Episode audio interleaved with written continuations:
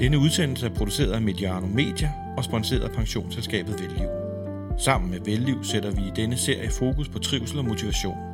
Naturen er et af de bedste steder, når vi skal lade hjernen op. Derfor foregår dette format også udendørs og er optaget gående. Vi håber at kunne inspirere danskerne til at huske de mentale pauser. Velkommen til denne podcast om motivation og hvordan man skaber varige ændringer. Mit navn er Henrik Duer, jeg er træningsfysiolog, og med mig i dag på den her gåtur her, der har jeg dig, Kasper Henriksen. Velkommen til. Tak skal du have. Tak for invitationen. Altid. Og øh, du får lov til at fortælle lidt mere om øh, dig selv, om et splitsekund. Øh, og som nogen måske har bemærket, så for første gang nogensinde er vi trukket udenfor til den her podcast her, til en walk and talk. Og lige præcis i dag må jeg indrømme, at øh, der kan det noget.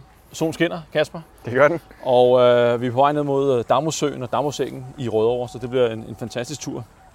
Og øh, lige inden Kasper han øh, fortæller lidt mere om sig selv, så øh, vil jeg lige gennemgå dagens menu.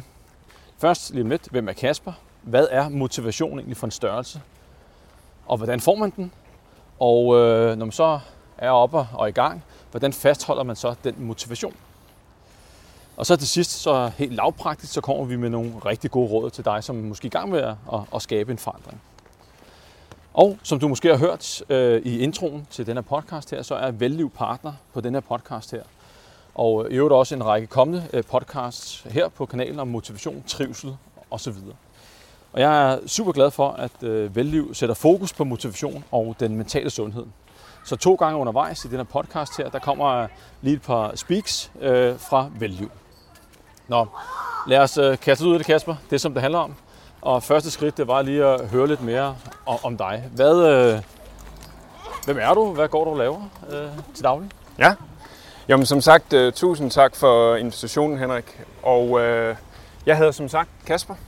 Til daglig arbejder jeg som det, man kalder sportspsykologisk konsulent i uh, mental motion.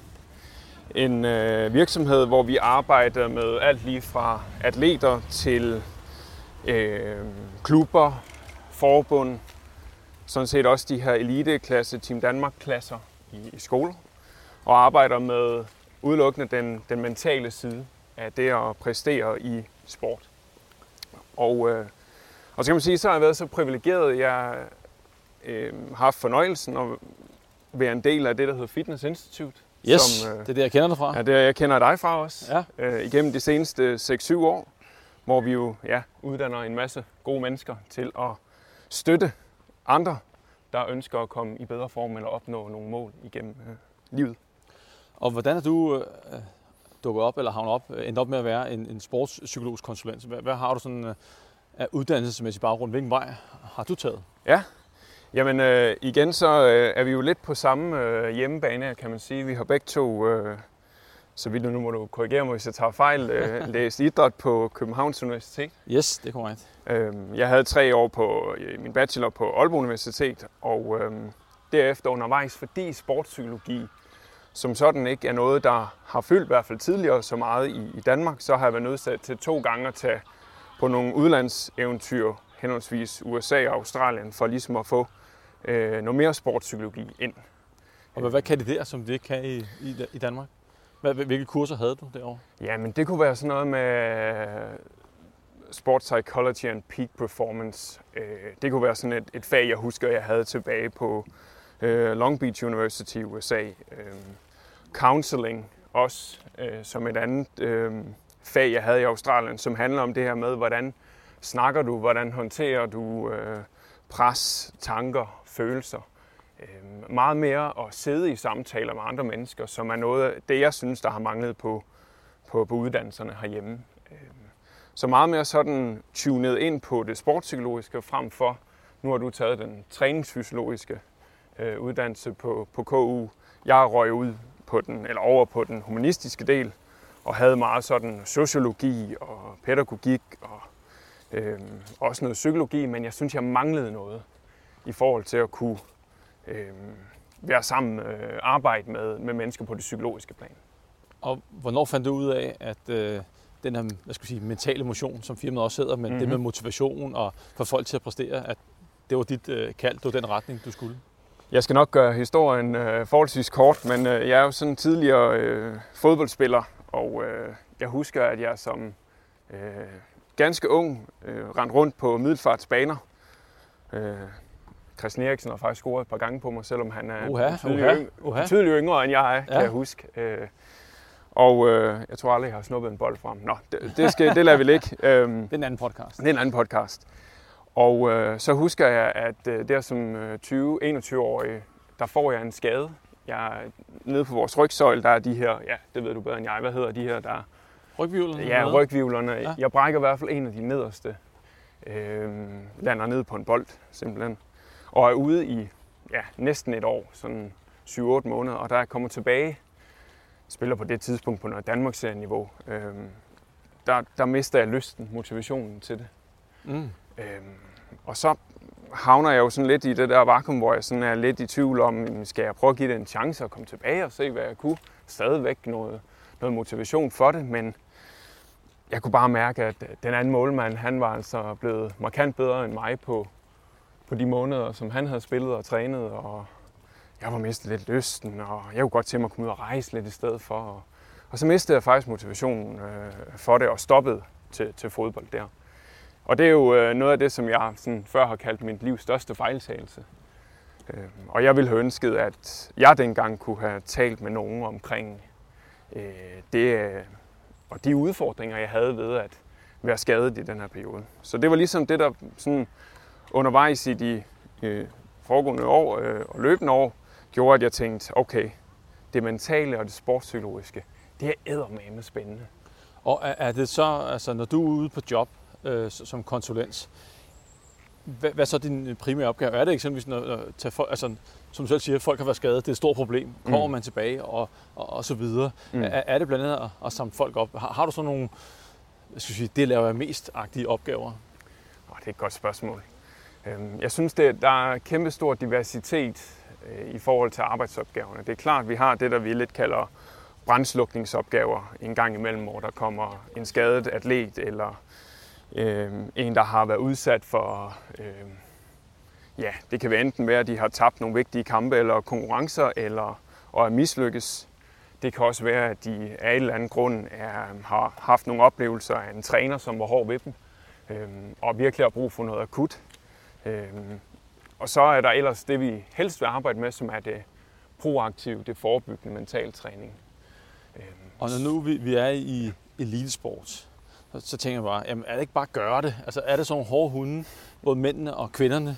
Er der ikke noget med, at jeg tænker, at det der med at tage en psykolog eller coach, konsulent ind og tale med, er det sådan lidt, øh, lidt tøstrengeragtigt? Hvordan, at I jeg kan forestille mig, at det er blevet opfattet sådan på et tidspunkt helt sikkert. Men, men, men man ser så også mere flere, flere og flere, der giver, hvad skal vi sige, øh, high five til deres mental træner, giver dem årsagen skylden for, at de egentlig er, er der, hvor de er i dag og klarer sig godt. Jamen, jeg, jeg er fuldstændig enig, altså, jeg, jeg, og jeg tror stadigvæk, den ligger der desværre, det her med, at en mentaltræner og sportspsykolog øh, går jeg først til, når det virkelig brænder på. Altså, den ligger der stadigvæk. Ingen tvivl om det.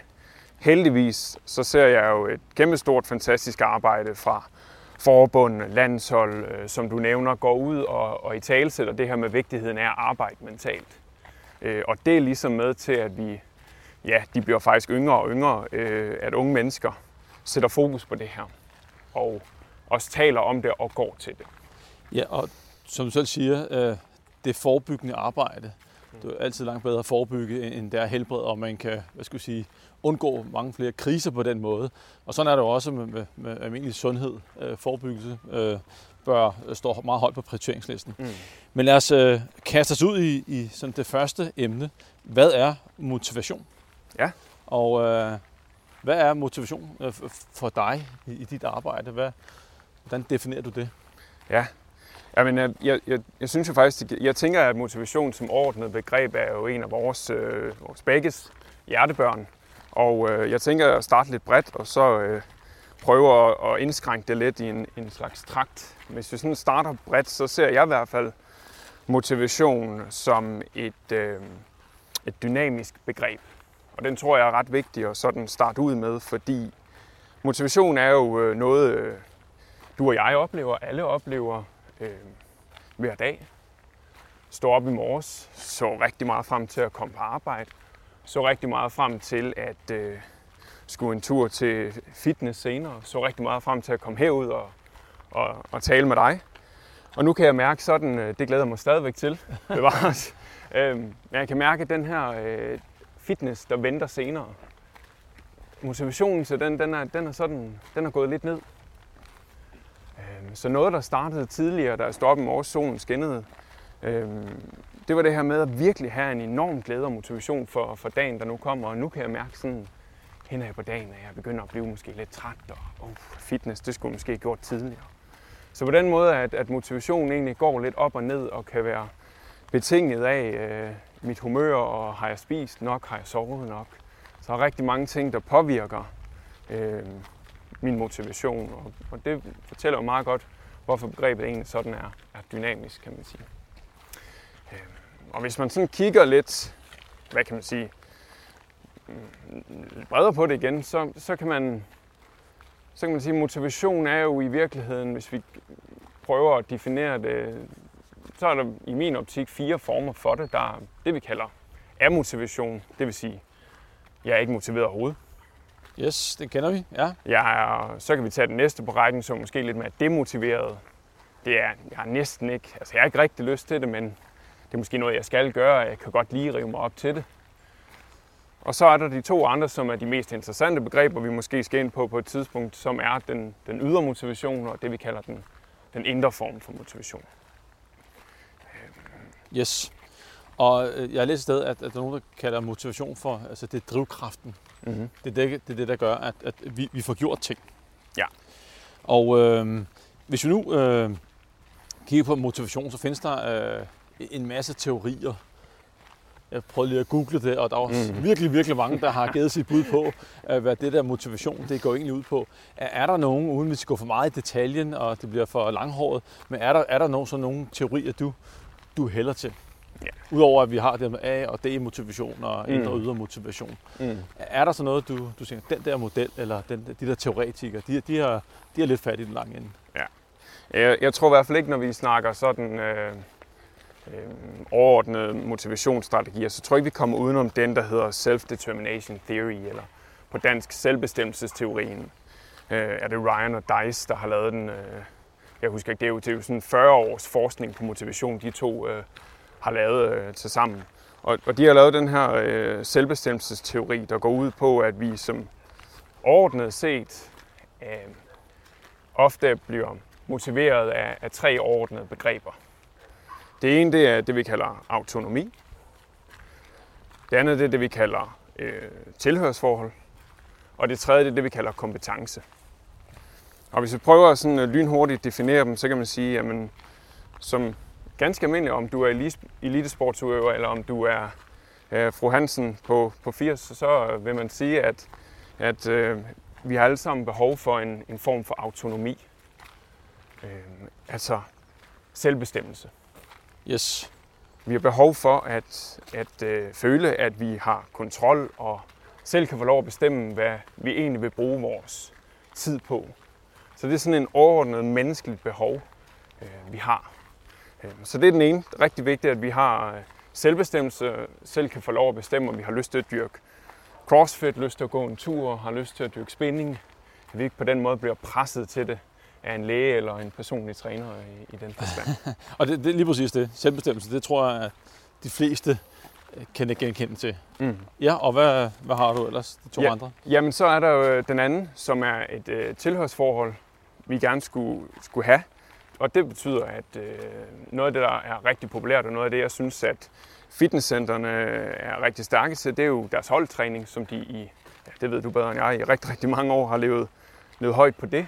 Og det, øh, som holdtræning, eller som jeg synes, det kan, det er nemlig at gå ind og ramme det her, det her øh, tilhørsforhold.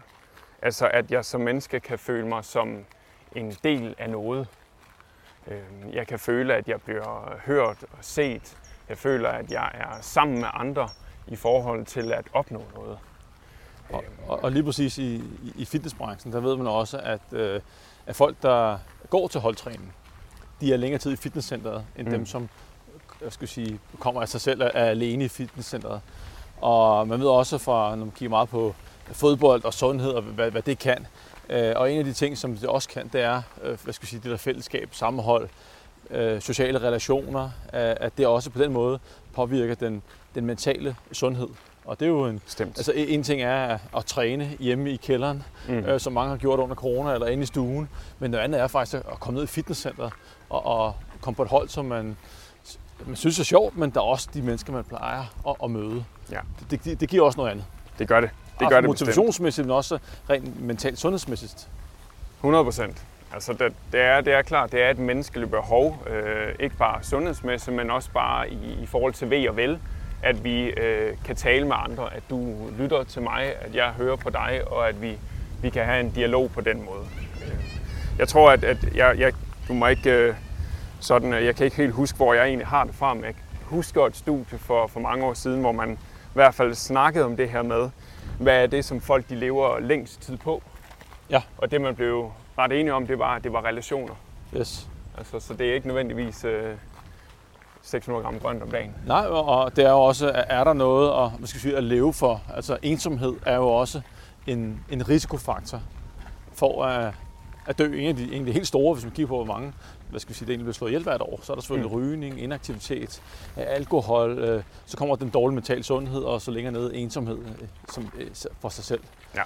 Og så var der den- sidste. Den sidste, det er kompetencer. Så vi har som mennesker generelt set et behov for at føle, at vi er kompetente. At det, eller de opgaver, vi har foran os, dem kan vi på en eller anden måde løse. Og øh, jeg kan enormt godt lide egentlig at øh, sådan drage en anden teori, som øh, de fleste kender, som er den, der hedder flow-teorien, ind. Øh, en, ja, jeg tror han, jeg ved faktisk ikke, om han lever i dag, Mihaly Csikszentmihalyi. Prosit. Ja, puha. øh, point for at kunne huske hans navn. Øhm, sagt det så mange gange på studiet, kan jeg huske. Øhm, som har lavet den her flow-teori, en øh, psykologiprofessor, og han snakker om det her med, hvor vigtigt det er, at for at have følelsen af flow, og det betyder egentlig ordnet overordnet set, at vi har en følelse af at være til stede i nuet, at man øh, at, at det bare kører af. Nogle har måske prøvet det på en løbetur, hvor man løber af, og så kommer man hjem, og så kigger man på uret, og så tænker man, hold da op, jeg har med med løbet langt i dag. Eller hold da op, jeg har godt nok haft en, en pace eller en fart, der har været helt vild. Det plejer jeg ikke at have. Man kan ikke rigtig beskrive, hvad man har oplevet, eller man har bare været der til stede i nuet.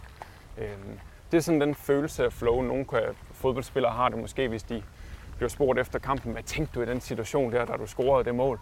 Og så står de der til interviewerne, øh, det, ved, det ved jeg egentlig ikke. Jeg tænkte ikke noget af det. Jeg gav den bare et los i bip.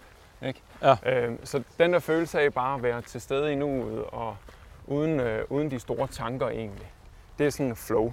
Yes. Og noget af det, man så siger, det er jo, at, at for at komme i den her, det her stadie af flow, der skal man ens evner passe til den udfordring.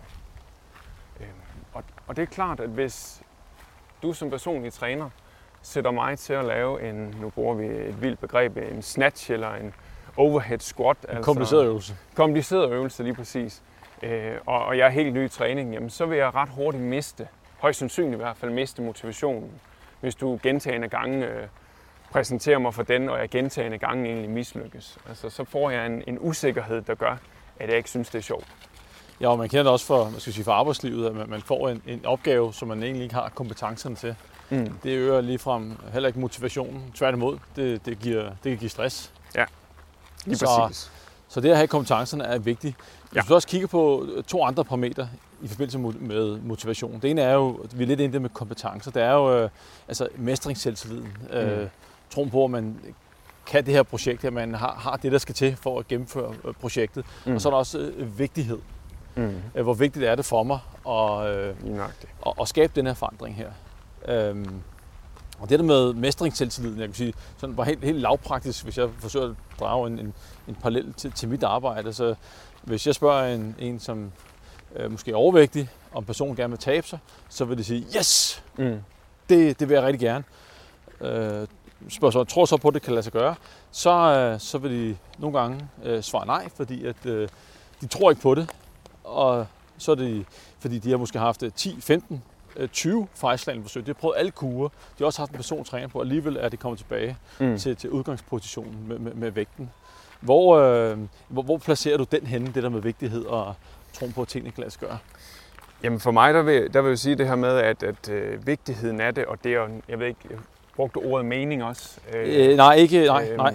Altså, men, men det kan jo komme ind under mening, men, øh, vigtighed, men, men ja. Lige præcis, altså fordi jeg vil putte noget i det, vi egentlig kalder for indre motivation, ikke?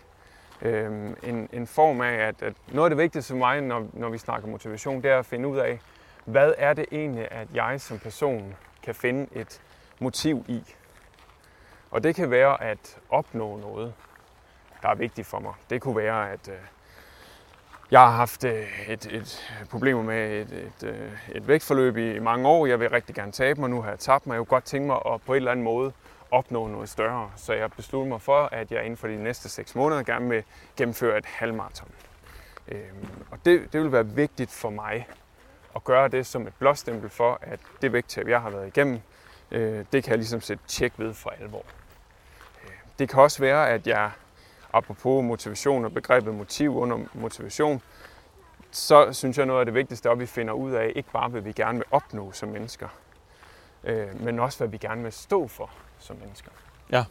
Øhm, og det er jo sådan noget, som, som jeg i hvert fald går meget op i, at, at finde, finde det meningsfulde i den tilværelse, vi har, uden at blive alt for filosofisk. Altså finde ud af, hvem er det så gerne, jeg vil stå for at være. Og kan du give et, øh, sådan et eksempel? Det kunne være at have værdien sund. Ja. Eller at have en værdi, der hedder, jeg vil gerne være verdens bedste legeonkel. Altså, ja. jeg vil gerne kunne lege med min jæse. Jeg har været svært overvægtig og været forpustet, bare jeg øh, skulle gå hen til hende nærmest. Nu har jeg tabt mig en masse, og nu vil jeg gerne fortsætte med at leve op til at være den gode legeonkel øh, til min jæse. Øh, jeg vil gerne øh, være sund, det vil sige, hver morgen så forsøger jeg så vidt muligt er bevidst om, at jeg kan fejle, men jeg forsøger at få øh, noget grønt. Jeg laver en smoothie hver morgen, og får jeg gjort det, så kan jeg med stolthed klappe mig selv på skulderen og sige, at jeg er en, en sund person, hvis jeg lever op til den specifikke handling. Jeg ved ikke, om det var præcis det, du tænkte, Henrik. Jo, jo, men jeg tænkte på, at det der med lige præcis sådan et værdibaseret mål. Øh, jeg kan sammenligne med, at hvis jeg vil gerne rejse til Paris. Mm. Så når jeg kommer til Paris og har den tur, hvad, hvad så? Ja. Øh, men hvis jeg nu jeg har mål om, at jeg gerne vil ud og, og se verden, jeg kan godt lide at, at rejse, jamen, så stopper du ikke efter Paris. Så fortsætter jeg. Og nogle gange så kan folk måske også møde den, når, når hvis vi nu tager vægttab. Nu har jeg nået slutmålet. Jeg skulle komme i mål. Jeg mm. har fået et BMI under 25. Jeg kan lige ved at se spejlbilledet. Mm. Og, og hvad så nu? Ja. Øh, så kan motivationen måske ryge. De kan sige, jamen så prøver jeg ikke gå ned i fitness længere. Mm. Øh, eller øh, hvad det nu måtte være. Så det var sådan, jeg, lige præcis det med at tænke, kan man koble det op på, på noget større? Ja, og det synes jeg er enormt vigtigt, at man netop gør. Altså det er jo i hvert fald noget, vi sådan også pladerer for, når vi snakker med og uddanner de personlige trænere, at de virkelig ikke bare tager til takke med at øh, støtte og hjælpe øh, deres klienter i at, at finde deres værdier, men de også finder det, vi kalder værdibaserede handlinger. Altså nogle konkrete ting, som, som Bente kan gøre for at leve op til værdien sund. Øh, lave en smoothie om morgenen, øh, sørge for at tage trapperne på arbejde øh, i stedet for elevatoren op på første sal. Øh. Sådan nogle konkrete ting, de hver dag kan gøre for at minde sig selv om det, og, og også sin omgivelse om, at jeg, jeg gør en forskel nu, primært for mig selv, men jeg får højst sandsynligt også den ydre motivation af den anerkendelse, andre ser, at jeg gør noget. Og lige inden vi går lidt mere i dybden med den ydre og så med indre motivation, hvad er det egentlig, det går ud på, mm-hmm. så mhm. skal vi lige have øh, et par sekunders indslag fra vores øh, partner, Velliv. Hos Velliv vil vi gerne fremme mental sundhed i Danmark. Stress, depression, angst og søvnløshed er gennem de seneste 50 år blevet et stigende problem for os alle sammen – og konsekvenserne er enorme for både den enkelte, familien, arbejdspladsen og samfundet. Derfor er Velliv og Danmarks Idrætsforbund gået sammen om at hylde både de små og store sejre. Velliv støtter op om både eliten og bredden i dansk idræt og inspirerer gennem samarbejdet danskerne til at få endnu mere bevægelse og sundhed ind i hverdagen, og dermed mere ud af livet gennem et sundt og aktivt liv. Derfor er vi glade for at være med til, at Mediano kan lave udsendelser som den, du lytter til lige nu. Fortsat god fornøjelse med udsendelsen. Og Kasper, det der indre og ydre motivation. Øh, hvad, hvad, du nævnte den ydre. Hvad er den ydre motivation holdt op mod den, den indre motivation? Hvor, hvor har vi forskellen? Så man kan sige, det er jo egentlig to måder at sådan øh, blive påvirket på, kan man sige. Øh, så hvis vi starter med den ydre, så, øh, så vil det, man typisk vil være påvirket af, det er de omgivelser, man, man færdes øh, rundt med. Og der kan man sige, at en af de bedste former for ydre motivation, ifølge, ifølge mig i hvert fald, det er den personlige træner, hvis der er nogen, der vælger sådan en. Øh, en, en, en, øh, en makker, øh, veninde, som kan, som kan hjælpe dig øh, med at holde fast i de gode øh, vaner, strukturer, du har. En, der måske også til tider kan presse dig. Øh, min gamle mor, for at give et konkret eksempel, hun, øh, øh hun er 68, og øh, jeg tror, hun begyndte fitness, da hun var 4-65 år. Og har i mange år har jeg sådan forsøgt med min faglighed at minde hende om, at øh, også på den knap så hensigtsmæssige måde, at det ville være en god idé, hun kom i gang. Men øh, hun har aldrig helt købt ind på den. Indtil hun for en, en par år tilbage fandt en, en god veninde, der også synes, det kunne være, jeg ved ikke om de sidder spændende, men i hvert fald en god idé at starte øh, med at dyrke noget fitnesstræning. Og de to har holdt sammen lige siden. De drikker en kaffe efter hver træning og hyggesnakker, og så har de faktisk sådan en, en tre kvarters træning tre gange om ugen. Mm. Øhm, så, så det, at de har hinanden, er en form for ydre motivation. De påvirker hinanden til at, at, få nogle gode vaner ind i deres liv. Og så er bare øh, udfordringen, hvad sker der, hvis den ydre motivation så forsvinder? Altså, vi kender det fra, du nævnte selv øh, personlig trænerbranchen, øh, og der, der er jeg jo selv. Og jeg plejer at sige også øh, til de elever, jeg underviser, at øh, jamen, deres stærkeste redskab, deres bedste redskab, det er den ydre motivation. Mm. At folk de faktisk har betalt dem nogle penge. Det er en ting, der er noget commitment. Og så er den anden ting, at de skal stå til regnskab for dem. Mm. Og jeg hørte også selv, at jeg vil ikke falde igennem over for dig, Henrik. Øh, jeg, øh, puha, tænkte jeg fejl, det blev virkelig, virkelig pinligt. Mm-hmm. Og der var jo tonsvis af ydre motivation. Så er bare det store spørgsmål, hvad sker der så, når de 8-12 uger øh, forsvinder? Ja øh, stopper. Så, så øh, det er vel på en måde også lidt risikofyldt at hænge sin motivation op på den ydre motivation. Eller hvad tænker du om det? Jamen, i, i, både og. Ja, altså, jeg, jeg tænker jo, at vi først og fremmest ikke skal sådan... Det er ikke sådan uh, dualistisk forstået på den måde, at vi skal adskille øh, indre og ydre motivation. Altså, jeg, jeg plejer at sige det der med, at, at den stærkeste form for motivation, det er en, en kobling mellem den indre og den ydre.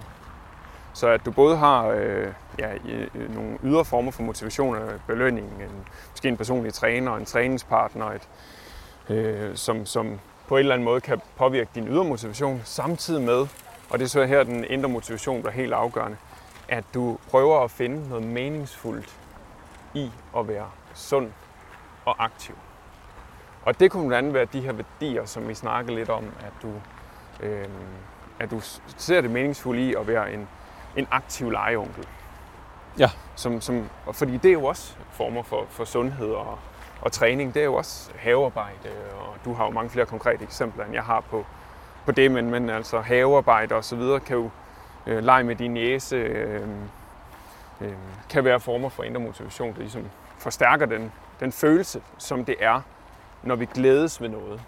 Ja, og det er også det, hvis man, hvis man nu synes, altså det var det med glæden, oplevelsen, mm. interessen for en given opgave, som kan være hvad som helst. Øh, eksempelvis styrke motion. Altså Lige hvis man nu elsker at løbe, så har man fat i en lang ende. Mm. Så er det jo øh, i princippet, måske for evigt, den motivation er der. Ja. Så skal man jo ikke... Øh, man må ikke lave nogle aftaler, men øh, man, man gør det bare. Ja. Og jeg tror også, vi så det under øh, corona. Altså, der var, øh, og det er måske lidt firkantet stillet op, men, men når man kigger på de der undersøgelser øh, under lockdown i, i fitnesscentrene og hvor det ellers var, der var jo nogen, der blev ved med at fortsætte med mm. at dyrke motion. Ja. Uanset om deres fitnesscenter var lukket ned, øh, eller hvad det nu må, øh, corona måtte byde dem, mm. så fik de trænet alligevel. Ja.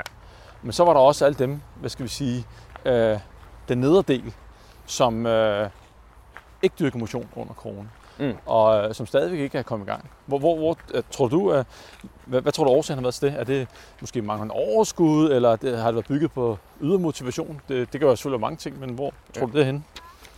Jamen, det, det er et rigtig godt spørgsmål. Altså, nu, nu så jeg faktisk lige tilfældigt inden hen øh, i, i nyhederne, at, øh, at de unge, der er sket en, en stigning blandt unge, der øh, er aktive under corona.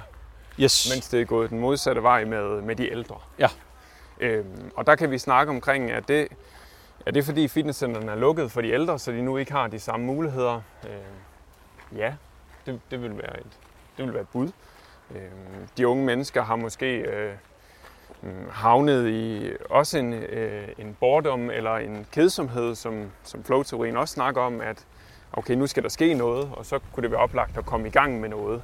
Så de har måske kastet sig ud i en masse af de her øh, udfordringer. Øh, Ja, ja. Jeg, jeg kiggede faktisk, øh, jeg kiggede også på den samme undersøgelse, øh, og øh, jeg ringede faktisk ind til, til, til hende, der har lavet den, og øh, for at finde ud af, jamen, øh, hvad, hvad ligger der bag tallene? Og mm. fordi det var en overraskelse, at der kom så mange unge ind. Ja. Og det, som faktisk var mere overraskende, det var, at den, øh, den, den væsentligste årsag, det var ikke 100%, men den væsentligste årsag var, at de var bekymrede for deres helbred. Vi snakker 20-30-årige. Ja. Normalt er det jo ikke årsagen til, at yngre mennesker begynder at motionere. Nej. Øh, og, øh, og så var der det med det ældre. Øh, der var også en, jeg tror, der var 5-26 procent, øh, jeg kan ikke huske tallet præcis, men, mm. men de var bange for at blive smittet. Ja. Eller smitte, tage noget med hjem til deres øh, partner derhjemme, som måske var i højrisikogruppen. Mm. Men jeg gerne lige tilbage til det med, med bekymringen. Ja. Fordi at det vil også en, en motivationsfaktor. Jeg har i mit øh, tidligere arbejde for en del år siden været ude og lave en masse sundhedstjek ude i mange danske virksomheder. Mm. Og, øh, og der kunne folk jo komme ind og være, Nå okay, jeg, jeg har det liv, jeg nogle gange lever, og pludselig så har det et forhøjet kolesteroltal eller blodtryk. Ja. Og så er historien en anden en. Ja. Det er også lidt... Øh, det var, øh, det var en forkert måde at komme i gang på, men Ja, man det kommer er i gang. Ja, ja, det er jo det. Øh, Og man kommer jo højst sandsynligt, øh, så forhåbentlig er det, kan det blive et langsigtet projekt i forhold til, til vedkommende sundhed. Øhm, Men, men det er jo slet ikke sikkert, fordi de vil ofte have, måske, måske er det alene en bekymring, som du har lige nu, der får dig til at komme i gang. Men hvad når øh, man forhåbentlig har fundet en vaccine til eksempelvis corona, eller øh, man har fundet ud af, at, at smittetallene de, de daler, og det er ikke det samme mere, jamen er- fjernes den, forsvinder den bekymring så, og gør det så, at, at hans, han også stopper. Ja. Øh, Så den, den bliver helt afgørende, når vi snakker bekymringer, at vi øh, at det ikke kun er de her, øh, ja, det er bekymringer ikke står alene, men at man kan finde nogle ståsteder, eksempelvis i nogle ydre motivationer, eller i nogle indre motivationer, altså nogle meningsfulde ting, man kan se en mening med, hvorfor er det en god idé faktisk at opretholde den her sundhed. Altså, Og, og, folk det, med, ja, og det er også den, man skal sige, den ydre motivation. Det kan godt være, at- man sidder der som konsulent i øjeblikket, og øh, lige der, hvor folk er bekymrede, de får et forhøjet kolesteroltal. Men så er det vel, at man skal gribe den ydre motivation, og så på en eller anden måde få, på den lange bane få den konverteret til, til noget indre. Lige Man skal godt være glad for, at folk kommer i gang. Og det er jo lidt ligesom, øh, når en person træner for en kunde. Ja, det kan godt være, at de er øh, ydre motiv- altså, drevet af den ydre motivation, Mm. mm. men hvis det ikke kan så blive konverteret til noget større, noget dybere liggende, Mm. øh, så, har, så har man fat i den lange ende. En lille anekdote fra den virkelige verden. Jeg prøvede engang øh, i forbindelse med det der sundhedstjek øh, et sted her i Danmark, hvor at der kom en fyr ind. Han, øh, han havde den livsstil, han engang havde. Han, han røg, og han, øh, han drak vist også lidt for meget. Han øh, var også overvægtig og fedtet sad det, det helt forkerte sted, og selvfølgelig også inaktiv.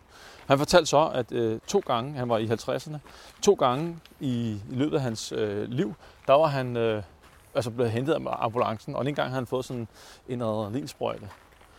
Og han- var ligesom ikke kommet videre. Nå, okay. Så tænkte jeg, hvad, skal jeg gøre for dig? Ja. Eller hvad kan jeg gøre? ja, hvad kan jeg gøre for dig? Hvis det ikke kan sætte dig i gang, hvor, hvor- er vi så henne? Ja. Men, men, men det viser også bare, hvor, hvor kompliceret det med motivation er. Ja, altså nogle gange så kan folk også få at vide af deres læge, at hvis du ikke kommer i gang nu, øh, Hans, jamen øh, så er det ikke sikkert, at du øh, er levende om, om 5-10 år. Højst sandsynligt er du ikke. Men selv det kan jo for nogen være en, øh, øh, ikke være nok. Ja, og det, og det er vildt nok i sig selv. Og, og hvad tror du årsagen er til det? Er det fordi, der ikke er nogen konsekvens her nu? Fordi en ting er, at du får en, jeg vil ikke kalde det en dødsdom, men du får en bekymrende melding fra din læge. Mm. Nu er du i høj risikoen øh, for det her. Mm. Men øh, jeg plejer at sammenligne det måske lidt med, at hvis, hvis nu, det er samme med rygning, man kan jo se på parkerne, det, det virker heller ikke. Men hvis nu man fik elektrisk stød hver gang man tog et hiv en cigaret, Mm. og så, så af for helvede ikke den første, så skulle man virkelig have det ryger for at, at, at tage hiv nummer to. Ja. Men er det fordi, der ikke er nogen øh, konsekvens eventuelt? Kortsigtet kan der sagtens være noget med det. Altså belønning og konsekvens har jo været en form for ydre motivation i mange år, og, og nogle øh, bliver motiveret øh, øh rigtig meget af belønning, og nogle bliver også motiveret af konsekvensen. Altså, hvad vil det koste mig, hvis jeg, hvis jeg ikke tager mig sammen og begynder at leve en sundere hverdag? Hvad vil det give mig, hvis det er sådan, jeg begynder at leve en, en sundere hverdag? Begge to former for motivation. Hvad bliver du motiveret af?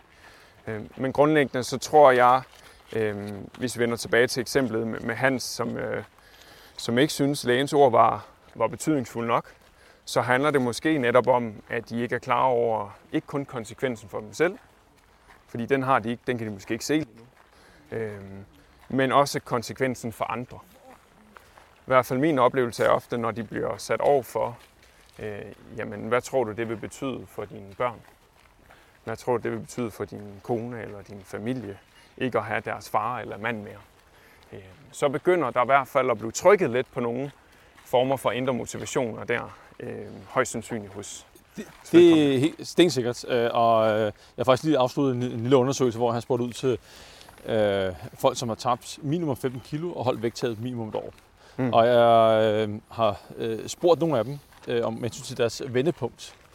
Og øh, for nogle af dem, der, der gik det op, øh, der kommer måske en eller anden øh, fysisk påmindelse om, at, at, øh, at de måske var overvægtige, men, men det, der egentlig var drivkraften, det var, at øh, øh, deres børn på et eller andet mm. omfang, at de, de gerne ville se deres børnebørn, de øh, ikke skulle have en, en forælder, som blev indlagt i en tidlig alder med et eller andet. Mm-hmm. Øh, så det var det faktisk for en, en, en stor del af dem. Ja. Og, øh, men når vi nu er ved indre og ydre motivation, hvor vil du så placere viljestyrke henne? Ja. Og hvordan er det i forhold til måske selvkontrol med viljestyrke? Det er også sådan, jamen har du ingen viljestyrke? Hvor, hvor, hvor, hvor, hvor er det henne i, i motivationsverdenen? Ja, altså hvis vi sådan, øh, øh, ikke for at være kedelig, kigger lidt øh, sådan, øh, øh, man kan sige, akademisk på det, så i, i forskningslitteraturen, så beskriver man egentlig begrebet med, med ordet eller begrebet volution. En gang til. Hvad, hvad, hvad kaldte du det? Volition. Volition, okay, ja. Øh, og, og det er jo sådan et ord, jeg, jeg ved ikke om det er en... Jeg har ikke hørt det ord før. Motivation og så volition. ja. Så begrebet volition, det er egentlig øh, vilje. Vilje, ja. Øh, hos nogen kalder man det også, øh, det kan være. Det er sådan lidt et begreb, der er sådan svært at definere. Jeg tror også, det er det samme med self-efficacy øh, begrebet. Det kan vi jo prøve at vende tilbage til, men ja. det er jo også et begreb, som er lidt svært på for oversat til dansk. Øh. Men, men hvis vi vender tilbage til viljestyrke, så er der jo sådan mange steder, hvor man beskriver det som, øh, som evnen til at kunne handle lige nu og her, og gerne i overensstemmelse med, med de værdier eller målsætninger, man har. Så på trods af, at øh, jeg er udfordret øh, på min motivation med at komme i fitnesscenter senere, så, øh, så kommer jeg tankemæssigt til at battle mig selv til, Kasper, du har ikke tid øh, i morgen og i overmorgen dit selvværd, uden tvivl i forhold til mig, det er jo individuelt, ja, vil, vil være øh, mm, ikke forstærket, men det vil være højere, øh, hvis du får dyrket den øh, træningssession i aften. Fordi det er vigtigt for mig som person at, at have den følelse i kroppen, efter at have dyrket styrketræning. Ja. Øh, så det, at jeg kommer afsted og, og ret sådan både impuls, impulsivt øh, reagerer på, at det er vigtigt for mig, det er en, sådan, som jeg vil beskrive øh, viljestyrke, og ikke bare vilje. Og øh, jeg tror, min mor engang sagde til mig, om det... Altså, Henrik, øh, hun sagde, viljestyrke, det er evnen til at gøre ting, du ikke har lyst til. Lige her nu. ja. Ja. Er det, er det helt ved siden af? Nej, ja, det, det er så rigtigt. Det er så rigtigt. Øhm. Og, men, men det er jo noget, man kan bygge oven på den indre ydre, selve motivationen, ligesom et, et ekstra lag, man har at køre med. Lige nok det. Det er noget, man kan træne. Er noget, man kan træne, ja. Øh, og jeg tror på, øh, apropos for at vende tilbage til, til viljestyrke, er jo noget, man... Øh, det er jo, nogle gange kan det fremstå som et fluffy begreb, man sådan kaster ud. Jeg tror på, at når vi nogle gange har nogle barriere og udfordringer, og nogle valg, vi nu og her skal tage, øh, som din mor sagde, øh, så skal der være noget, der guider os.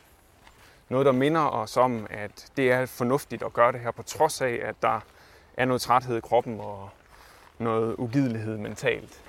Øh, så er der eksempelvis en værdi, der stråler for mig som en ledestjerne, der fortæller mig, at øh, det vil være godt, fordi så får du den her følelse efter. Altså jagter du den kortsigtede belønning eller den langsigtede belønning? Yes.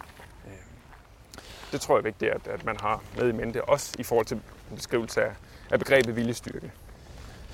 Og hvis vi lige tager bare lige et hurtigt spring med hensyn til motivation ind i din, din hverdag mm. øh, som sportspsykologskonsulent. Øh, og var lidt inde på det i starten.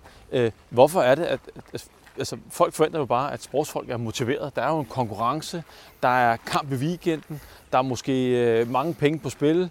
Øh, folk ser på dem øh, fra tilskuerpladserne, måske i tv. Hvorfor, hvorfor er de ikke altid motiveret som nogle elitesportsfolk? Burde man ikke forvente det? Jo, det... altså, de er det i hvert fald ikke. Nej. Tværtimod. Altså, de er øh, bare almindelige mennesker, ligesom, øh, ligesom du og jeg. Øhm, og jeg, jeg tror i virkeligheden, at, øh, at, der, at man ikke kan generalisere. Og jeg tror i virkeligheden, at mange af de øh, øh, mentale barriere, de har og så videre, går jo på hele tiden at skulle præstere. Og hele tiden være på i hver træning. Trænere, der snakker om at træne med kvalitet dag ud og dag ind. Øh, I virkeligheden er det pres, de oplever der, gør, at det ja, antagelsesvis faktisk øh, for dem er meget sværere at holde en motivation. Yes. Og, men, men der er jo også det der, som sagt, det, det ydre, der er en stor ydre motivationsfaktor, Mm. der hele tiden er, er på, som de ligger under for. Og så tænker jeg, øh, hvad sker der, når øh, hvad hedder det, ens karriere i sportsverdenen er, forbi? Altså, jeg, kan næsten forsøge at drage en parallel. På et tidspunkt for en del år siden, der var jeg vært på et TV3-program, der hedder Ekstrem Fed. Mhm. Et år til at redde livet. Og øh, lad mig sige sådan her, at der er en verden til forskel på at være med i programmet, og kameraerne kører, og de skal stå til regnskab over for TV3-seere. Og så når det hele slukker, fra en dag til den anden. En ting er kameraet væk, træneren er væk, hjælpetræneren er væk, tilrettelægger, producent, alle er bare væk. Mm. Mm. Så er det pludselig hverdag. Ja. Det er en grå hverdag. Men det, det må elitesportsfolk også, hvad skal vi sige, øh, møde, men hvordan, bare helt kort, kan man klemme på til den nye verden? Ja, Det kan man, og- og man kan jo netop klæde dem på til at finde deres indre form for motivation der, fordi alle de ting, du nævner der, er jo former for ydre motivation. Du er væk, kameraet er væk, øh, de sociale medier er væk. Øh, rigtig mange elitesports, og også almindelige mennesker, bruger jo de sociale medier, Instagram, Facebook osv. på lidt at, at få en anerkendelse, få et like øh, på den performance, man har gang i, eller den livsstil, man har gang i. Øh, Så på den måde at hjælpe og støtte folk til netop at finde ud af, hvorfor er det egentlig, jeg dyrker sport. Man taler jo i sportens verden rigtig meget om det her, de kalder OL-syndromet, som er, når folk har kæmpet i ja, hele deres karriere, eller de seneste fire år på at pike til de her to minutter, hvor du skal ind og løbe dit afgørende til OL. Og når rampelyset slukker, og du kommer hjem, så bliver rigtig mange ramt af den her meningsløshed. Og var det bare det? Og, og der skal vi jo, det er jo, det er jo sådan et integreret arbejde, hvor jeg jo sidder sådan og tænker, Gud, hvor jeg håber, at alle dem, der, det formoder jeg, fordi Team Danmark har godt øh, fat i dem, men også bare almindelige mennesker, når de har opnået et stort resultat, sørg for virkelig at fortsætte med at integrere dig selv med din personlige træner efterfølgende, eller din mentale træner, eller øh, din bedste kammerat, eller hvad det nu kan være. Og, Sådan, at man ikke bare stopper. Ja, og, det, det, og her der kan man, som du selv sagde, at det, det forebyggende arbejde, at kan jo virkelig komme langt at sige, okay, det her, det slutter på et tidspunkt, det er jo godt, det ikke, Mm. du skal fokus på nu, Mm. men man, kan jo få indarbejdet nogle ting, sådan så, at det ikke er bare brændslukning, lige når at folk de, de, de stopper. Lige nøjagtigt. Det er i hvert fald ret nemt at lade være med at tage stilling til det, og bare sige, om det er ikke det, der skal være fokus. Nu er det vigtigste, at jeg har fokus på det her 100%. Øh, men så rammer det også øh, ret hårdt efterfølgende. Yes. Næste spørgsmål, det er overordnet set, hvordan får man motivation? Mm. Og øh, lige inden vi ryger til det spørgsmål, du får lov til at svare på det, så skal vi lige have det sidste indslag fra vores øh, partner, Velliv. Velliv er Danmarks nye kundeejede pensionsselskab, der laver skræddersyede pensionsordninger til danske virksomheder. Vi er som det eneste pensionsselskab i Danmark 100% ejet af kunderne, og derfor tilbyder Velliv som det eneste pensionsselskab i Danmark tre kilder til afkast, der bidrager til at skabe en tryg økonomisk alderdom. Derudover ønsker vi i Velliv at bidrage til, at danskerne får et sundt fysisk og mentalt helbred. Derfor er vi glade for at være med til, at Mediano kan lave udsendelser som den, du lytter til lige nu. Fortsat god fornøjelse med udsendelsen. Kasper, det med motivation. Du sagde, at det var en flygtig størrelse øh, til at starte med. Og øh, jeg har mange gange mødt den der, Henrik, kan du ikke lige motivere mig? Jeg vil, jeg vil gerne tabe øh, 10 kilo. Øh, så siger jeg, ah, det er ikke sikkert, at øh, jeg, jeg, jeg kan det. Øh, jeg vil jo allerhelst arbejde med, med de nemme, hvad det Mhm. vil sige. Det er dem, som har taget beslutningen, dem, som er klar. Det er jo betydeligt øh, nemmere at, hvad skal vi sige, at holde den motivation oppe ved lige, end det er måske at, at skabe en motivation helt fra bunden af. Mm. Hvad tænker du om det? Jamen, jeg, jeg tænker, jeg er meget enig. Jeg er meget enig. Og jeg tænker, det er en svær opgave, du nogle gange får. Øhm, men, men jeg tænker, hvis vi skal prøve at sådan besvare spørgsmål hoppe ind i det, Ja. øhm, så, øh, så er det jo klart, at en af de mest almindelige strategier og vigtige strategier, det er at kunne sætte sig nogle, nogle gode mål. Altså nogle, nogle klare og tydelige målsætninger. Øhm, så, så hvordan får man motivation? Jamen det gør man jo først og fremmest ved at få fat i, øh, ja, ikke nødvendigvis til at starte med, men, men den ydre motivation i forhold til at sætte sig nogle, nogle målsætninger, nogle resultater, man gerne vil opnå. Øhm. Og, og så, øh, ja, og så ved man, hvor man skal hen. Mm-hmm. Og, øh, men hvis man ikke lige har jeg tænker, motivationen, det der mm. med, at, at øh, får man så nogensinde sat sig målet på en eller anden måde, eller hvis, der er vel også forskel på målets størrelse, eller hvad man gerne vil opnå mm. i forhold til ens motivation. Øh, hvis nu at man er, ikke er så motiveret, så er det så små skridt, man skal gå frem med, eller det, vi skal op på en helt stor klinge? Jeg tror helt sikkert, det er, det er små skridt. Øhm, nu ved jeg ikke, om, om, vi også, øh, om det er tidspunkt at snakke, men der er jo selvfølgelig de her øh, forandringsprocesser, man som vedkommende kommer ind i. Øh, State of Change Model, yes. øh, som, som er en, en meget fin model til at beskrive det, at, at, øh, at der ligesom er nogle forskellige stadier, vi kan springe øh, frem og tilbage imellem, når vi snakker om det her med at være klar til at øh, skabe en forandring for os selv. Udfordringen er jo nogle gange, at man er i det, der hedder før overvejelsesprocessen. Altså man faktisk ikke er klar over, hvad fordelen er ved at stoppe med at ryge. Man har måske hørt nogle ting, men man kan ikke, i hvert fald ikke se øh, ulemper nok til at opveje fordelene med at stoppe med at ryge. Øh, eller man kan ikke se fordelen ved at spise 600 gram broccoli om dagen. Det ved jeg heller ikke, om jeg kan. Men, øh, men, så skal man være motiveret. Så skal man i hvert fald være motiveret for det. Det er viljestyrke. det er viljestyrke, og hvis man kan det, det kan man jo prøve. Ja.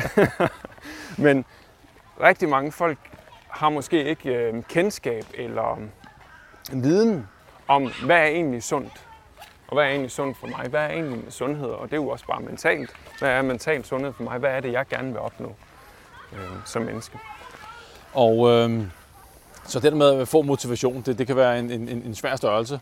Og som selv sagde, øh, der er før overvejelsesfasen. Og, mm. og man kan jo ikke tale med en, en ryge om at stoppe med at ryge, øh, hvis det er, at man slet ikke er klar på det. Nej. Men man kan måske så et, et, et lille kim mm. øh, som, som, hvor man kan ryge over i det, vi kalder hvad hedder det, overvejelsesfasen. overvejelsesfasen. Og så kan man tippe det, der hedder beslutningsbalancen. Lige præcis. Øh, og så, øh, som så jeg har lært det dengang, øh, jeg, mm. jeg gik i skole, og det er et stykke tid siden, så handler det om at udforske øh, for og imod øh, det her. Og så forhåbentlig er der mere, der taler for, og så tipper man den, og så kommer man så i gang. Og så kan man så øh, bygge videre på, på den der øh, motivation, der nu engang er. Lige præcis. Lige præcis. Og jeg tror, det er jo, det er jo rigtig vigtigt her at sige, jamen, hvad, hvordan får vi så de her folk fra før overvejelsesfasen, altså de folk, der ikke er bevidste eller ikke har lysten, ikke har motivationen til at begynde at, at føre en sundere livsstil, hvordan får vi så dem med over på den, på den anden side? Og det er jo enormt svært, men jeg synes, at vi har jo alle sammen selvfølgelig et ansvar selv for at være, øh, arbejde med vores bevidsthed. Altså ja. være bevidst omkring, okay, der er noget, der er, altså heldigvis har vi i dag sociale medier og, og nyhederne og så videre, og, og personer som dig, som kan øh, underbygge, hvad sundhed er.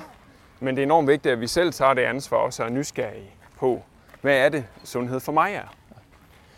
Og, og øh, jeg husker det der med øh, de der førovervejer i, øh, nu det sagt mange år siden, jeg arbejdede med sundhedsfrem på arbejdspladsen, men det der med, at, at hvis man delte dem op, hvor skulle man investere sine penge hen, når man skulle rykke på folk? Mm. Øh, og egentlig så, det der med at få en førovervejer konverteret til en, en overvejelsesfase, eller hvad hele tiden komme i gang, mm. det var faktisk re- relativt omkostningstungt. Ja. Så man skulle hellere bruge ressourcerne på dem, som egentlig måske var i gang med at sige, okay, jeg ved godt, der er en udfordring her, og, øh, og så videre, så videre, som at fange lidt, eller måske skulle i gang. Mm. Så en rent cost-benefit, så, så skal man måske bare holde sig væk fra dem her, og så på en eller anden måde skabe nogle rammer, et miljø, en, øh, en kultur, som er med til at måske tænde en, eller så et kim til, til, til forandring. Mm. Og øh, i, øh, nu vi har fået motivation, så er den, den sidste, næste sidste punkt her, det er, øh, hvordan man så fastholder den motivation. Der har du selvfølgelig været inde på øh, de værdibaserede øh, ting, at man kobler op på noget større. Mm. Og der skal være noget, noget indre motivation, gerne meget af den, ja. men også, også noget ydre. Mm. Men, men hvad med, hvad skal vi sige, omgivelserne? Mm. Øh, hvis man nu er på et, øh, et fodboldhold eksempelvis, eller en afdeling i en virksomhed, øh, eller familien omkring en, de, de kan jo også gøre noget for, at øh, hvad skal vi sige, øh, fastholde folks motivation. Ja. Jamen, der er jo ikke nogen tvivl om, at øh, en, en stærk træningskultur, hvis vi sådan snakker elite, så det at være på et hold eller være individuel spiller, det kunne være badmintonspiller, der du spiller ind i forbundet, eller du er på et klubhold, jamen det fællesskab, man kan få der, er jo klart en af de vigtigste former for ydre motivationer, som vi overhovedet kan, kan ramme.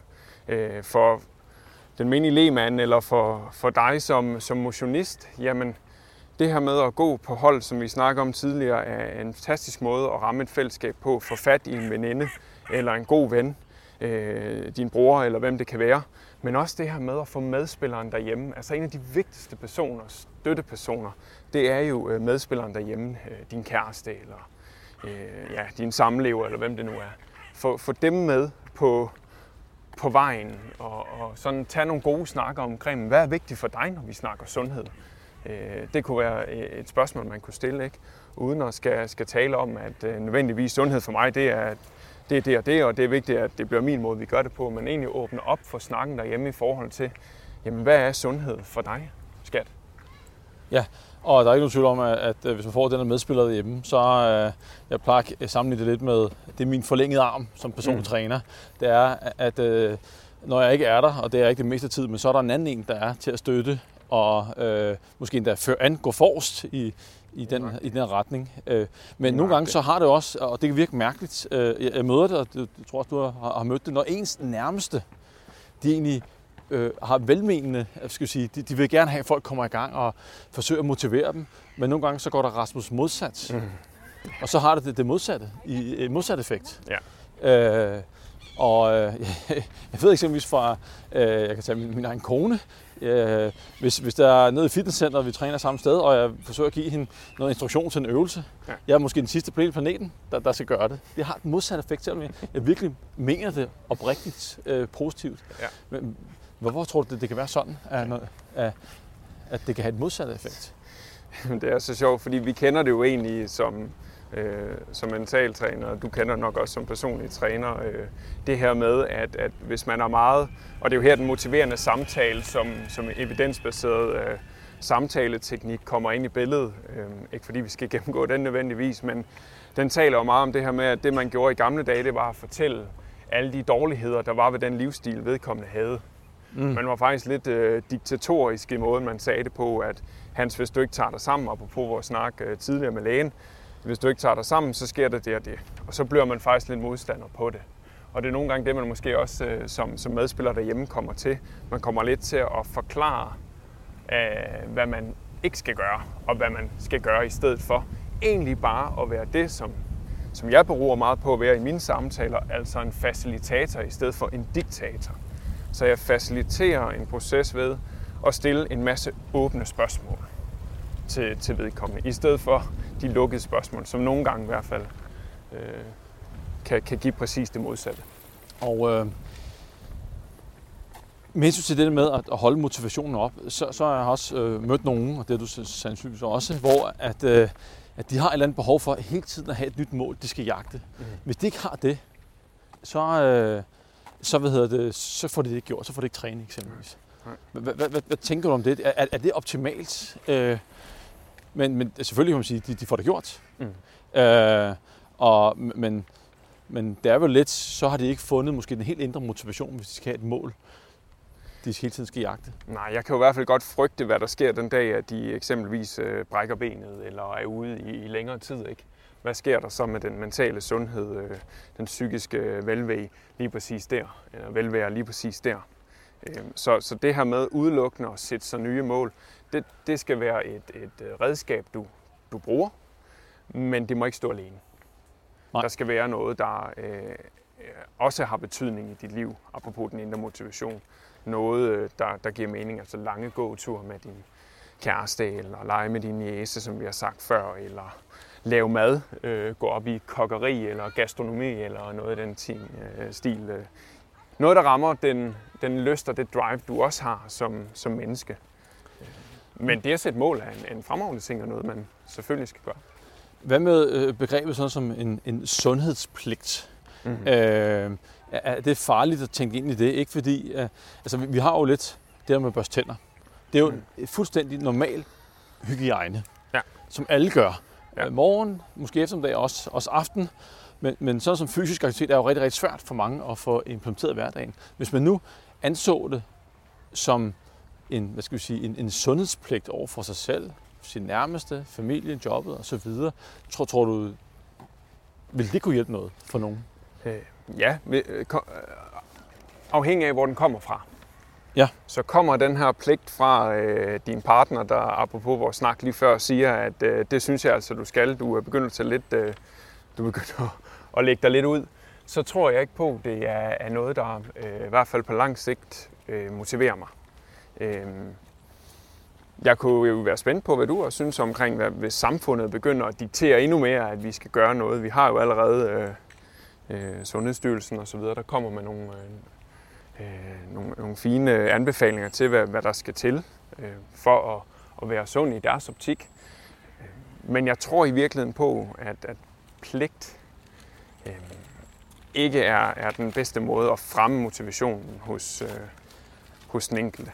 Den skal komme ja, indenfra. Jeg, jeg, jeg er 100% enig. Øh, men for nogen, fordi det har så stor værdi, øh, en ting for samfundet, men også for livskvaliteten. Vi mm-hmm. ved, hvilke risici, der er forbundet ved at være inaktiv.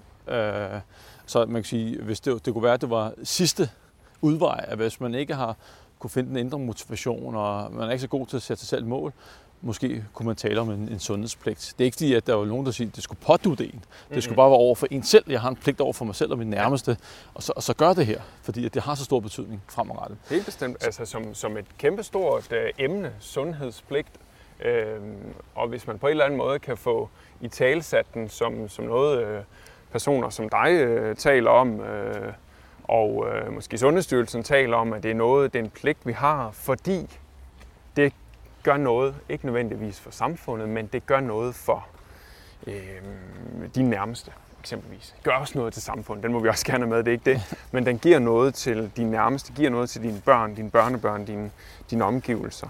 Øh, kan vi få ført den den vej ind, så må man, så må man for min skyld gerne kalde det en, en, en pligt. Ja, og, man kan sige, og det med, med, med samfundet, øh, rent sundhedsøkonomisk, øh, det er jo et, et tocifret milliardbeløb, måske større. Mm. Det koster samfundet, at, at folk øh, hvad skal vi sige, ikke hvad skal vi sige, efterlever Sundhedsstyrelsens generelle anbefalinger. Og man tænker på, i, i et, et samfund, hvor at vi hvad skal vi sige, rent økonomisk måske er presset velfærdsmæssigt, øh, vil de penge ikke være bedre brugt andre steder. Mm. Skoler, ældrepleje og, og så videre. På den måde også, hvad skal vi sige, gøre en pligt den vej. Så jeg tænker, at det, det betyder noget. Ja.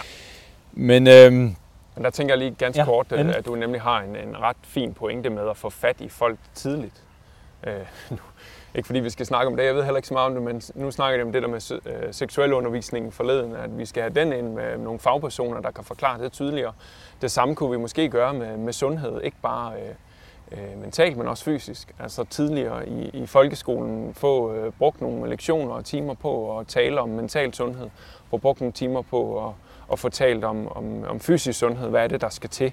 Hvorfor er det, vi gør det? Hvorfor er det godt for dig og dine omgivelser? Øh, det tror jeg vil være en, en, en god måde at ramme den her samfundspligt øh, på. Yes. Vi er næsten ved vejs ende. Vi mangler lige det sidste punkt, og det er lige nogle, hvad skal vi sige, nogle, nogle simple praktiske tips til, øh, når nu man øh, har fundet motivationen, mm. og man gerne vil hvad skal vi sige, fastholde den. Så vi holder lige den der væk med, øh, at jeg er ikke motiveret, den kommer i gang. Den, den, kan, mm. være, den kan være tung at, at komme, ja. komme, og, skal vi sige, for at komme op i omdrejning med. Mm. Men et, et par gode tips til... Du var selv inde på det lidt med noget målsætning og så videre til at starte med før. Ja. Så man kan sige, først og fremmest, den, den, den øh, for mange lette måder at komme i gang på, det er jo at sætte sig nogle, gerne nogle kortsigtede og nogle langsigtede mål. Øh, og husk altid selvfølgelig at have, have delmål med ind undervejs. Så det kunne være et, et, et mål om at tabe øh, 10 kilo inden for, jeg vil være en sund måde, 4-5 måneder måske, øh, øh, og, og arbejde med det, og så sætte sig nogle delmål øh, ugentlige eller månedlige i forhold til at nå det mål. Øh, og, og ganske kort, der er det jo altid vigtigt at øh, sådan opsætte et smart mål. Så det vil være et øh, som smart-modellen, som jo dikterer, at, øh, at vi skal sørge for, at målet altid er specifikt. Øh, så øh, jeg vil gerne tabe mig, er ikke specifikt. Jeg vil gerne tabe mig 10 kilo, er, er i den grad mere specifikt. Øh, M, som står for målbart, altså hvordan, hvordan måler vi det? At se, Er at det går i den rigtige retning. Ja, lige ja. præcis. Øh, og, og der har du flere redskaber, end jeg har, men, øh, men vægten er jo, fortæller jo noget. Fortæller nok ikke det helt store billede. Øh, så er der diverse Men, in-body. men, men man kan vel også øh, måle på, på processen. Ja. Vi, vi talte jo også øh, i telefonen i, i går aftes, inden vi skulle have den podcast her. Så en, en ting er at have de der øh, hardcore vægtmål, mm. Men man skal jo gøre noget for at komme derhen. Og der er, jo en, der er jo en proces, der er nogle ting, man skal gøre. Øhm, men det kan man også mere sådan opstille som mål. Jeg skal gå x antal skridt om dagen, eller Mhm. jeg skal øh, huske at spise morgenmad, eller hvad, hvad det nu kunne være. Ja, jeg skal gå en tur med min hund, øh, og jeg skal gå en tur med min, øh, min mand, eller noget af den stil. Altså, så processen ligesom bliver det vigtige, og det, det, det gør ved mig, når jeg går en tur med min kæreste, det er øh, bla bla. Ikke? Øh, så på den måde er det, det blev processen, og, og den følelse, jeg har med at gøre noget, der, der er vigtigt for mig øh, i det. Og det er måske også her, A øh, i smart-modellen kommer ind attraktiv. Altså det skal være attraktivt for dig at gøre. Og så er det store spørgsmål, hvorfor er det attraktivt for dig øh, at gøre? Øh, er det fordi andre dikterer, at du skal komme i gang, eller er det fordi du rejser, rent faktisk føler, hold da op, det er dejligt at gå en aftentur. Vi får godt nok snakket hverdagen igennem, øh, og, og det er fantastisk. Jeg får det også godt med mig selv, og så videre. Ikke? Og så er der æret realistisk. Og Yes. øh, jeg tænker lidt på, at- det er vel sådan, at folk helst skal have et, et må hellere være lidt for realistisk, end for Mm. urealistisk. Enig. Fordi at, man, det er jo det der med, hvis det, hvis det er for urealistisk, så er risikoen for at komme bagud, Mm. den er jo stor. Ja. Og jeg tænker, lige før man giver op, hvad er man så? Der er man sgu bagud. Det er sjældent, man giver, det ved du fra sportens verden. Ja. Man giver sgu ikke op, når man er foran. Nej. Øh, og Jamen- der, der kan vel også være lidt medvind at hente der, lidt motivation. Det der med, at man føler, at man er en succes, man er foran målet. Øh, Meget, meget enig. Øh, Og for sportens verden har jeg et konkret eksempel med en badmintonspiller, jeg arbejdede med øh, for, for et års tid siden, hvor øh, han havde et klokkeklart mål om, at han skulle i, i top 100 i verden. Øh, Og vi satte målet, og der gik 6 måneder, og han lå stadigvæk og rumsterede nede omkring de 130-120 øh, deromkring. Øhm, og så sagde han, Kasper, jeg, jeg blev simpelthen så frustreret over, at jeg dag ud af dagen skal arbejde, arbejde, arbejde for at nå det mål der. Øhm, og det er jo egentlig et klokkeklart resultatmål øh, i sig selv. Jeg skal i top 100, og, og så snakker vi selvfølgelig om, hvad der skal til for at komme dertil. Men den lå bare og tyngede ham helt vanvittigt. Så vi gav slip for det og sagde, vi ser bare, hvad der sker, og fokus på processen i stedet for. Øh, og droppede egentlig sådan at snakke om det realistiske i at nå top 100 eller ej. Øh, og vi kan næsten regne ud, hvor, hvor øh, historien fører hen, men øh, inden for de næste øh, seks måneder, der vandt han blandt andet en turnering i Belgien og kom, kom i top 100. fantastisk. Øh, så Og, og man kan drage en parallel til vægttabens verden. Det er jo i stedet for måske at fokusere for meget på, på målet, altså den, hvad jeg skal tabe mig, skal tabe mig, så hellere øh, slippe det fri, og så mm. fokusere på de ting, man skal gøre for at leve en sundere livsstil. lige præcis. Vi skal lige have tid med. Yes, tidsbestemt. Så sørg for, at og for at vi overhovedet kan vurdere, om noget er realistisk, så er vi nødt til at have en tid på, hvornår skal jeg have nået det her mål indenfor. Øhm, og den indre motivation skal vi jo forhåbentlig aldrig have nået. Og det er jo derfor, den er så stærk. Den er langvarig, den ligger der måske for altid, øh, den er holdbar. Øh, hvorimod den her lidt øh, ydre, kortsigtede målsætning, jamen, når du har tabt dig 10 kilo, øh, jamen, så har du nået det. Og så skal du måske øh, helst i gang med at sætte dig øh, nogle nye mål. Men der skulle den indre motivation gerne gøre, at du holder fast med, med fast greb på, på den livsstil, du eventuelt har fået eller har i forvejen. Og nu kan man jo aldrig give nogen garantier, når vi snakker øh, motivation og livsstilsændring, eller hvad man nu skal gøre, tale om. Øh, men man kan øge sandsynligheden for, at, at, at tingene sker. Mm. Så udover at have et smart mål, så som du også øh, nævnte undervejs, øh, altså man kan jo indtænke øh, opfølgning, Mm. øh, og at vi får aktiveret den her netværk, at det bliver. Mm. en, en medspiller. Vi øh, får måske spurgt os selv, øh, hvordan får jeg mest medvind på cykelstien mm. i Mhm. det her projekt. her? Er der noget, der kan støtte op om, øh, og omvendt er der noget, der kan forhindre mig i at nå målet? Og, mm. og, Mhm. og så kigge på de ting. Øhm, og jeg plejer sådan at se, se lidt på, at øh, for mig, øh, og det er du vel også, en form for øh, projektleder. Mm. Og når der så kører der af, så plejer jeg at sige til dem, jeg hjælper, at spørge dem om, kan du se dig selv fortsætte på den her måde de næste to-tre måneder? Mm. Og hvis de så svarer nej, så ved jeg, at så gør vi det forkert. Mm. Øh, og det er altid spændende, når man stiller det spørgsmål. kan du se dig selv forspille? Men, men det er jo ikke fordi, ja. Man skal stoppe op. Man skal bare finde ud af, hvad skal der så til, for at man kører i den rigtige retning. Jeg husker noget, du skrev på et tidspunkt, Henrik, og det er mange år siden, men du, øh, du skrev noget med, vigtigheden er at evaluere, justere og implementere. Og den står sådan lysende klart for mig, fordi det er jo netop det, du snakker om her, at man faktisk hele tiden også er nysgerrig på sig selv og evaluere. Jamen, kan jeg se mig selv om tre måneder og forestille en livsstil her? Nej, 600 gram broccoli om dagen, det hænger mig altså ud af halsen nu. Jeg ved godt, Henrik, du har sagt, at jeg skal æde det. Men øh, øh, det hænger ud af halsen. Henrik, vi skal lave noget om. Okay, så kigger vi på det. Men jeg tænker også, at øh, for alle, uanset om det er sportsfolk eller folk, der skal tabe sig, du nævner selv nysgerrigheden og lysten til at eksperimentere. Mm-hmm. Og, øh, altså, øh, den, den lægger jeg meget vægt på i, i vægttabsverdenen, og det der med at fejle, det er selvfølgelig tilladt, så det lærer man kun af. Mm-hmm. Men, men, men, men det der med at være nysgerrig, ja, det er også noget, man eksperimenterer med i sportsverdenen. Helt sikkert. Altså, det, det første, man vil arbejde med, når man kommer til, til os i mental motion, det er det, vi kalder bevidsthedstræning, awareness training eller opmærksomhedstræning. Det er at blive opmærksom på de tanker og følelser, som, som er hos dig. Øh, især når du oplever udfordringer i din hverdag, eller i spillet, eller hvad det kan være. Øh, så den der nysgerrighed på, hvad er det, der sker hos mig, når jeg ikke lykkes, det er den, der er helt afgørende. Også når vi skal bringe folk i sundhedsperspektiv fra den her øh, forandringsmodel, som vi snakker om i, i, i før overvejelse hen til overvejelse, måske forandringer og, og så videre. Yes. Kasper, vi er faktisk ved vejs ende. Øh, øh jeg vil lige høre dig, inden jeg lige runder af. Er der noget, øh, du vil tilføje noget, du, du synes, vi lige mangler? Der ser mange ting, men er der noget i, i relation til det her, uh, du tænker, det skal vi lige have med? Ja, mm, jeg synes, vi er kommet meget godt rundt omkring. Altså, jeg synes, det der med vigtigheden af at arbejde både med sin indre og ydre motivation i sundhedsperspektivet, især i forhold til den mentale sundhed, er helt afgørende. At man spørger sig selv, hvad er mit motiv øh, for, det, jeg, for det, jeg laver lige nu? Øh, hvad er vigtigt for mig at være? Hvad er vigtigt for mig at føle i forhold til min sundhed? Øhm, og øh, ganske kort, øh, der er jo sådan en god gammel psykologisk øh, øh, øvelse, som går ud på, at du skal forestille dig, at du er øh, til din egen begravelse. Og der er to af de mest betydningsfulde personer, der holder en tale for dig. Øhm, hvad er det, de personer siger om dig? Hvad er det, du gerne vil huskes for? Vil du gerne huskes for at være legeonklen, øh, øh, den omgængelige mand, øh, den øh, den øh, søde kone, den øh, sunde person, den ansvarsfulde, den strukturerede. Altså, hvad er det for en person, du gerne vil stå for at være? Og det handler om bevidstheden om, hvad er det for et liv, du gerne vil føre. Og det tror jeg er enormt vigtigt. Super. Det vil være det sidste øh, vise ord. Og så vil jeg sige uh, tusind tak, fordi du gad at gå med på den her walk and talk omkring øh, Dagmusengen i Rødovre. Oh, enormt hyggeligt. Din hjemmebane. Så har du også været her. uh, Fantastisk. Og uh, Kasper, han, uh, han kommer igen uh, sammen med mig på et senere tidspunkt med en, en ny podcast, og det bliver omkring værktøjskassen, altså til lille sportsfolk, sådan rent mentalt. Yes. Hvilke redskaber har de? Så hvis du synes, det har været spændende, og Kasper har været fornuftig at høre på, så uh, følg med uh, her på kanalen. Og så vil jeg sige tak til alle jer, der lytter med. Vi høres ved. Hej.